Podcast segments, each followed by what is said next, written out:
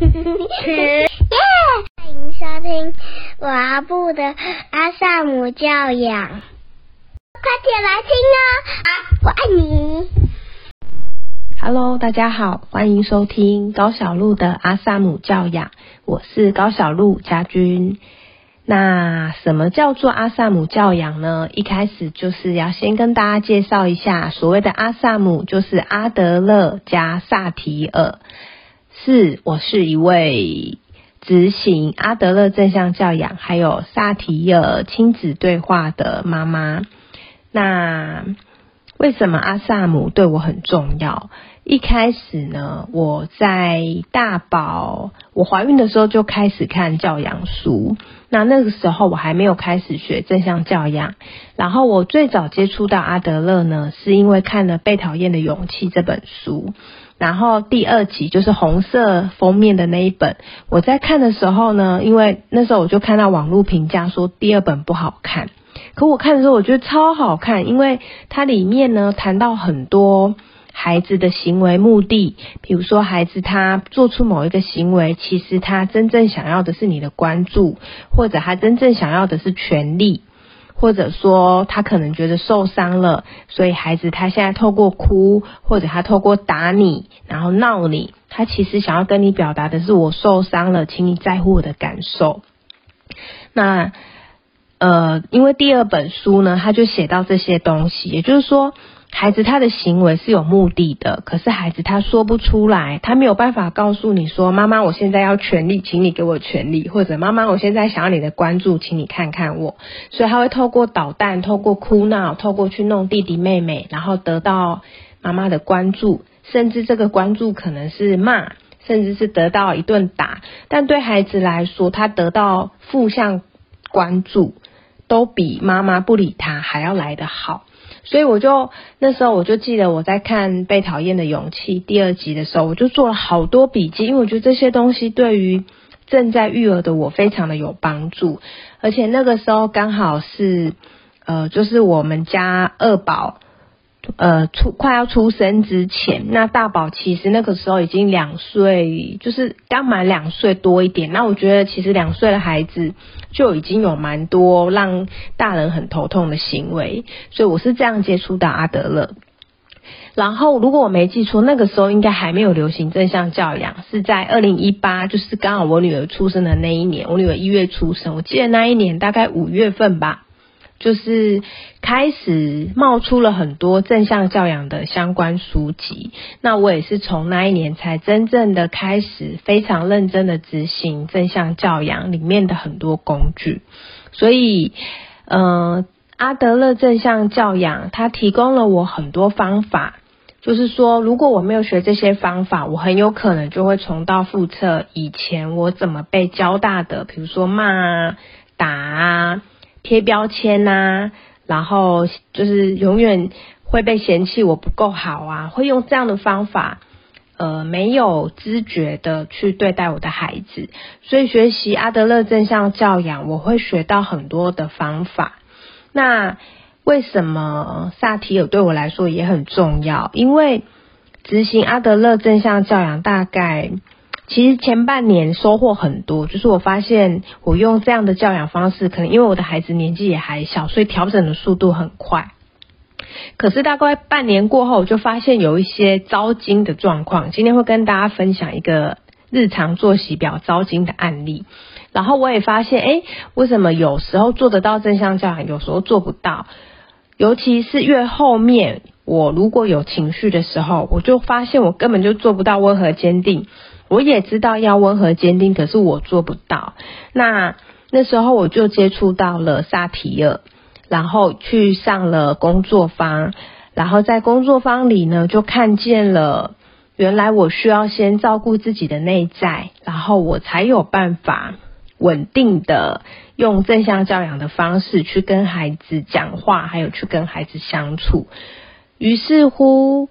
呃，我就开始踏入了萨提尔的这个冰山理论的学习。那他给我的帮助也确实很大，不过他学习的历程没有这么快，也是需要几年。然后真的去看见自己的内在怎么了，然后他也会需要透过去呃回头去看我们小时候怎么长大的，然后去重新跟自己做一些和解，还有照顾自己的内在小孩。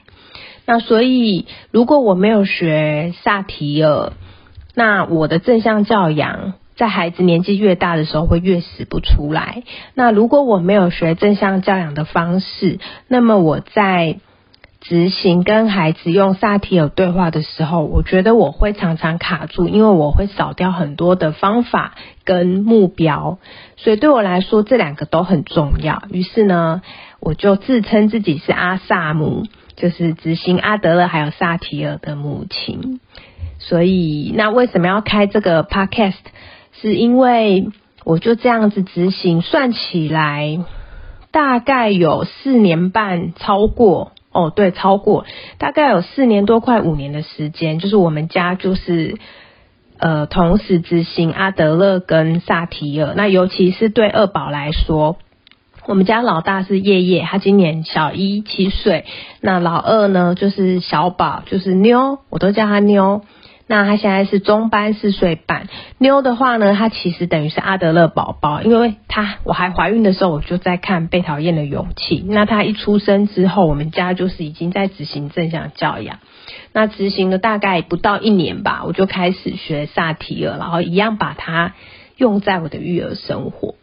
那我今天想要跟大家分享一个呃日常作息表的案例，因为呢，我发现我大概这一年半以来开始带线上课程，包含正向教养课程，还有包含自我觉察、自我成长的鼓励小组课程。那很多的妈妈她们都很想要听很多的真实案例，所以呢，我在课堂上。呃，很长会 delay 下课，有时候会 delay 到半小时，然后讲不完。可是因为就是没有办法再 delay 了。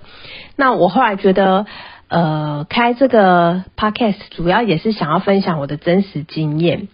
因为呢，其实现在正向教养的书已经很多了，现在大概这四年吧，就是很红了。所以如果我们要学方法，很多的书上都可以看到方法。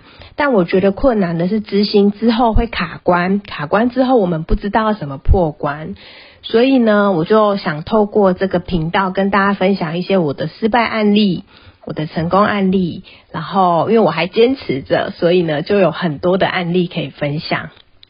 然后，所以这个频道我们可能就会用比较聊天的方式，比较轻松一点的方式，就随意的跟大家聊一聊我的经验。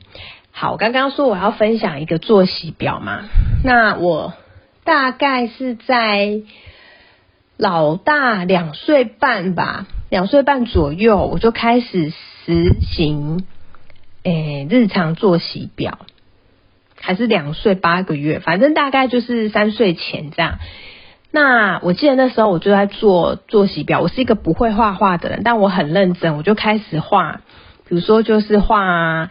呃，一个小朋友要去坐娃娃车，然后还有画什么莲蓬头、画浴缸，然后洒水代表是要洗澡，然后画早餐，我就画三明治碗还有叉子，总之我就画了一些很简单的图，然后还着色，然后就开始写几点，八点、九点、十点，然后还画了晴天、阴天、雨天，然后要让孩子把它贴在白板上。那我就把整个作息表完成之后呢，我还去买了那个几点几分的那一种时小小的一个时钟，因为孩子他看不懂圆形的那一种跑的时钟嘛，因为那时候才两岁多，我还买了一个那种电子型的时钟，然后贴在作息表的旁边。我就跟我的大宝说：“好，那这是我们的作息表，我们几点的时候要起床，几点的时候要吃早餐，几点的时候要坐娃娃车。”然后，呃，你几点时候下课？下课以后，妈咪几点要煮饭？几点要洗澡？几点要陪睡？几点要睡觉？然后我就就是把它安排好，然后跟我的大宝讲。那我就赋予他一些权利，就是他可以把磁铁在白板上做一些移动，他就可以知道哦，我们现在走到哪里，所以要做什么事。那刚完成的时候呢，大宝就很新鲜，因为他看到妈妈画了很多图，然后他就是问这个是什么，那个是什么，然后我也开始教他看时间，八点十一，这个八就是几点，这个十一就是分，然后他也很新鲜。那那一阵子，我记得他每天早上起床第一件事，他就会跑去那个作息表前面开始看，哦，现在几点了？然后我要移动磁铁，所以我现在要做什么事？大概有三四天的时间，他每天早上起来就开始看，今天是好天气，他就会贴一个太阳；今天下雨天，他就会贴一个阴天。然后我就觉得哇塞，正像这样的作息表实在太好用了，就是孩子很新鲜，而且还会看练习看现在几点该做什么事，我就觉得非常好，我很满意。大概执行了一个礼拜还是十天左右，孩子就不去看了，他就不去看那个作息表，也不新鲜了。然后呢，我就看书上写说。不能命令孩子说现在是几点哦，所以你应该要去洗澡，而是要用问的，问孩子说：“那你知道现在几点吗？”那孩子可能就会很开心跑去看几点，因为他觉得他会看几点，他很厉害。看了之后他就回答你：“哦，现在是晚上七点。”那我们就要用问的，不能用命令的，我们就要问他说：“那晚上七点要做什么事呢？你可以帮我看一下吗？”然后他就会看旁边的图，七点要去洗澡，那这时候我们就说好啊，那我们一起去洗澡吧，那就去了。那又这样子呢，用这个方式调整之后，又成功了几天。那几天之后呢，又没有用了。这时候会变成我问孩子现在几点，孩子就会回答我哦，现在是比如说早上呃七点半。那我一样问他说，那七点半要做什么啊？孩子这时候就不回答我了。为什么会这样？因为他已经知道妈妈要干嘛，妈妈就会告诉他说：“哦，那你去看七点半要干嘛？”那我就请他去做那个该做的事。所以孩子就后来他就不回答我了。然后呢，我就发现作息表失效了，没有用了。然后我就觉得说，哎，怎么会是这样子？那这个是我自己在执行作息表案例，所以大概那个作息表用了半个多月吧，后来就荒废了。然后一直到很后来，我又重新整理一次。那后来我就发现，如果我在执行作息表，其实我的目的是控制孩子。控制的意思就是，我现在做了一个东西，我希望孩子可以按表操课，他可以按照上面的时间，按照上面排定好的事情去做。我希望他做的事，那实际上他就只是。一个我们平常可能都是用命令的，哎，几点几点了，小孩你应该要去做什么什么事？几点几点你应该要去洗澡？几点几点你应该要刷牙了？我们只是把命令换成了图表式，但实际上它还是命令。那所以我们会需要做的是回过头来醒思，说到底我们做这个作息表的用意是什么？所以不能只是看方法或者工具。那在阿德勒教养里面，他很重视平等、尊重、赋予能力、赋予权利，所以实际上作息表示。呃，如果可以看孩子的年纪，应该是孩子可以参与跟我们一起做。比如说，孩子如果会画，让他画。那像如果孩子两岁多，他不会画，但他会着色，也就是说，我可以把底图画好，让他着色。然后呢，几点几分？假如孩子他会写，他就可以自己练习写数字，写得很丑也没关系。但是那是孩子做的，他就会有一种我能感，就是我可以做得到，我有能力的那种我能感。这个才是我们透过。日常作息表还有其他正向教养工具，真正想带给孩子的。那所以，也就是说，作息表我们可以做很多的事情，我们可以让孩子感觉到我能干，然后呢，他可以透过跟妈妈一起在创作这个作息表的过程，可以享受一个很美好的亲子时间。然后，呃，学龄前的孩子他们也很需要那个叫安心预期，就是他需要知道接下来会发生什么事。我每天的大概会出现的事情有什么？比如说，我们大概知道中午就是要吃饭，可能十二点一点要吃饭；晚餐大概就是五六点要吃晚餐。那也许今天我们排的时间是十二点吃午餐，如果还不饿，我们可以延半小时，甚至延一小时，一点吃午餐，OK 啊？可是不能，孩子如果他不他不能有安心感，就是说他今天不知道妈妈到底几点要喂他吃饭。诶，会不会他十点吃饭，下一餐是他不知道要等到什么时候，然后突然间妈妈拿一个午餐出，哦，他就有得吃。但他可能饿了，东西还没来，或者他可能还饱着，可是东西来了，他就会不想吃。所以是那个作息表可以满足孩子的那个安心预期，他可以知道接下来会发生什么事。但我们能不能在作息表里面保有一些弹性？也就是说，我们不是你定一个作息表，然后要啊孩子你一定要哦几点几分八点四十整一定要做什么事。当孩子没有去做，我就会很生气，就会更生气，说：那你这个时间应该做什么？你怎么没有按作息表去做？当这个东西出现之后，那作息表就会成为我们的障碍，而不是成为我们的帮手。所以。就会变成每一个正向教养的工具，我们都会需要再去回归，到底我为什么要做这个日常作息表？到底我为什么要做冷静空间？到底我为什么要做家庭会议？我们真的想清楚这些教养工具它背后的用意是什么，我们就会更知道要如何的执行这些工具。那所以后来我就发现作息表没用，后来就停摆了，大概好几个月吧。然后直到我又重新开始。想要试着让正向教养这件事情，那呃，我要说的就是呢，我们在执行正向教养的时候，就会需要去多想一下这个东西到底我们要的是什么，我们做这个东西的目的是什么。那我也很想分享，就是大概前面几年我开始执行正向教养的时候，我会很执着，就会觉得说。什么事一定要这样子做，一定不能骂小孩，一定不能打小孩。所以当我骂了小孩，我是不打的哈，我是就是没有没有在打小孩的，但是就是以前会骂，而且是骂很凶，有一阵子是骂很凶。那我就会发现哦，原来不能骂孩子，不能奖赏孩子，不能怎么样怎么样怎么样，威胁利诱这些都不适合。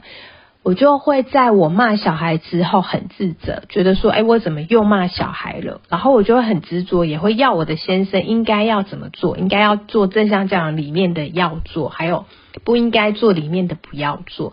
那因为这一份执着跟坚持，反而会造成我很紧绷，然后我跟我先生的关系也会很紧绷，那孩子也会感觉到我的紧绷，所以变成最后那个亲子关系就没有那么好。然后这几年就这样子慢慢的融合，就是学习了萨提尔，开始呃先厘清自己的冰山，然后稳定自己之后，再试着去了解孩子的冰山，我就比较能真正的打从心底，而不是只是在用教养策略去跟孩子做连接。然后我也发现我变得越来越宽松，宽松的意思是。我现在知道什么是正向教养，我也知道这个工具怎么用，但我不会执着着一定要用，而是我可以有所选择。我可以选择这个时候我遇到这个教养难题，我要用哪一个方式？我要用正向教养，或我没有要用正向教养，或我要怎么做？我就会有一个自由的决定，而不会像以前刚学的时候被正向教养框住，觉得我一定要怎么做，甚至我也想要控制我的先生跟我一起做，所以。大概这整个历程是这样。那我自己觉得现在的我的状态我很喜欢。我不是每一次孩子有状况，我都可以非常清楚的知道他们怎么了，或者也不是说我都可以做得很好。可是就是那个松有出来了，然后方法有了，照顾自己可以了，然后知道怎么连接孩子。所以整个做起来对我来说，它就是一个很自在的亲子关系。那所以我也希望透过就是这个高小路的阿萨姆教养这个系列的 podcast，多跟各位听众们分享我自己的真实案例。那如果你想要执行正向教养，但有一些怀疑或困惑，或者在考虑，你也可以听一听我的经验分享。那我当然是鼓励大家学习啦，就是说你学了之后，你会多一个方法，但要不要用，你可以自己决定。那如果我们没有学，那你就会少掉一个这样的方法，那你没有学就不会知道它好不好或者哪里好。所以呢，就希望透过呃这个高小路的阿萨姆教养，呃分享多一点的生活案例跟实际的失败经验，还有成功经验，让大家对。阿德勒正向教养，还有萨提尔亲子之间如何对话，可以有更丰富的看见。那如果你有想要听的主题呢，也欢迎你留言给我。呃，有机会呢，我们就可以多分享一些。那我们今天就先聊到这里，那下次再见喽，拜拜。谢谢收听，欢迎留言与我分享你的看法。喜欢的话，请给我们五星好评哦。下次见，拜拜，拜拜。